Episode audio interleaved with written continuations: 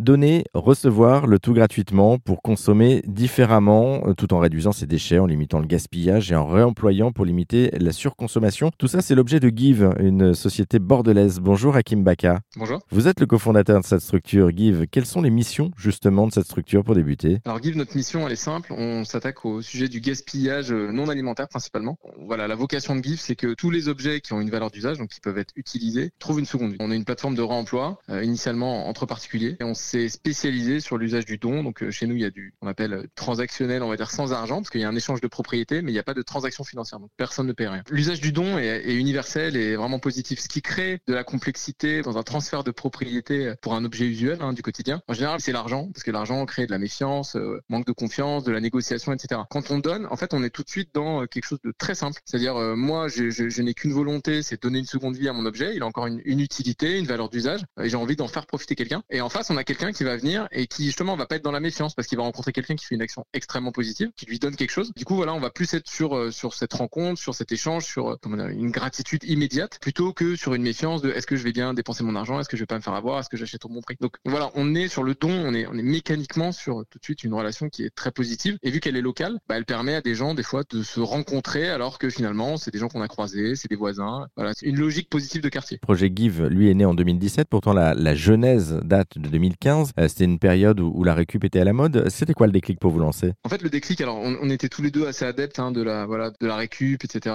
On, a toujours consommé des produits euh, des, produits de seconde vie et puis on s'est rendu compte que dans le quotidien des gens, la seconde vie avait sa place, mais que l'usage qui était plébiscité majoritairement c'était la vente. En fait, il y a deux soucis liés à la vente. La vente, c'est que de temps en temps, elle n'aboutit pas et que on voulait proposer un plan B pour les gens qui n'arrivent pas à vendre leurs produits. Par exemple, aujourd'hui, vous allez essayer de vendre un, objet sur euh, voilà une plateforme de vente. Il y en a une qui est très connue. Il faut savoir que vous avez moins d'une chance sur deux que l'objet soit acheté. Donc, quand on ramène ça à des dizaines de millions d'annonces par an, c'est compliqué. On parle de voilà de montagnes d'objets qui sont jamais achetés. Donc, le don à ce moment-là, il y a un plan B ultra euh, vertueux parce que voilà, j'ai pas réussi à le vendre. Donc, j'ai fait mon maximum pour récupérer quelques euros. J'ai pas réussi. Il faut quand même que l'objet trouve une seconde vie. Bah, je vais le poster sur une plateforme de don. Et on adresse aussi un autre usage. On s'est rendu compte qu'il y a aussi beaucoup de gens qui ne veulent pas vendre parce qu'ils n'ont pas le temps, parce que fait le prix psychologique pour lequel ils vont euh, voilà ils vont devoir vendre et me- mettre à disposition euh, leur objet sur une plateforme est trop bas. Donc donc il y a aussi des gens qui se disent non mais en fait j'ai juste pas envie de m'embêter, j'ai envie que cet objet parte euh, rapidement, autant le donner et voilà il n'y avait pas de plateforme et surtout pas d'application de don. Donc en fait on répond à ces deux sujets. Donc on est le plan B de la vente ou le plan A si les gens veulent pas vendre. Et vous, vous avez déjà donné des objets comme ça les... Et si oui, lesquels? Ah là là, je, je- évidemment, on est, on est les premiers utilisateurs de,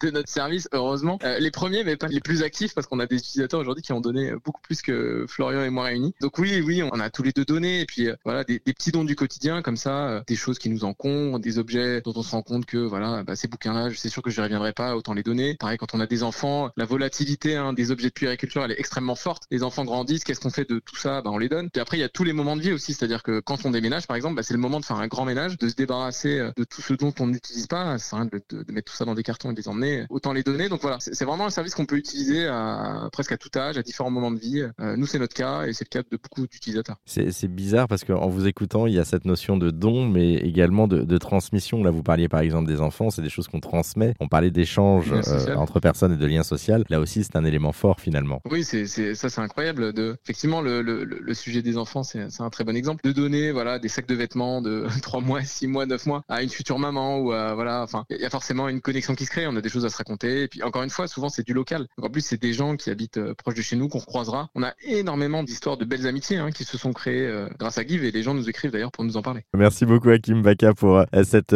présentation de Give. Vous l'avez compris, vous pouvez donc donner, recevoir, replacer l'humain aussi au centre de tout, euh, puisque ça reste quand même euh, du local. C'est partout en France, hein, mais en tout cas euh, proche de chez vous. Si vous êtes intéressé pour en savoir plus sur Give, sur la plateforme, sur l'application, on vous a mis tous les liens en ligne. C'est sur rzn.fr que ça se passe.